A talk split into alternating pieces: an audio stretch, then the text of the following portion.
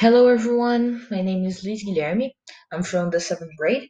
And to here, today I'm here to record another podcast, but this time it's about my dream holiday. Um, the place that I would like to visit is London.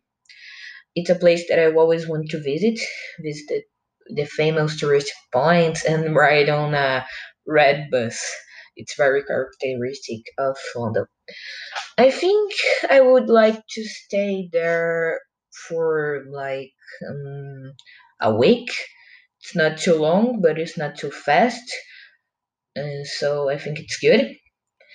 Um, there I would um, uh, go to a cafe to taste some coffee and tea of a British tea, tea or coffee um, and ride on a red bus.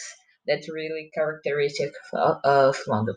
The place that I would visit is the London Eye, the Big Ben, and the Tower Bridge. It's touristic point of London. Um, and it's this. Um, I don't know what you think. If you agree with me, you can share with me. And it's this.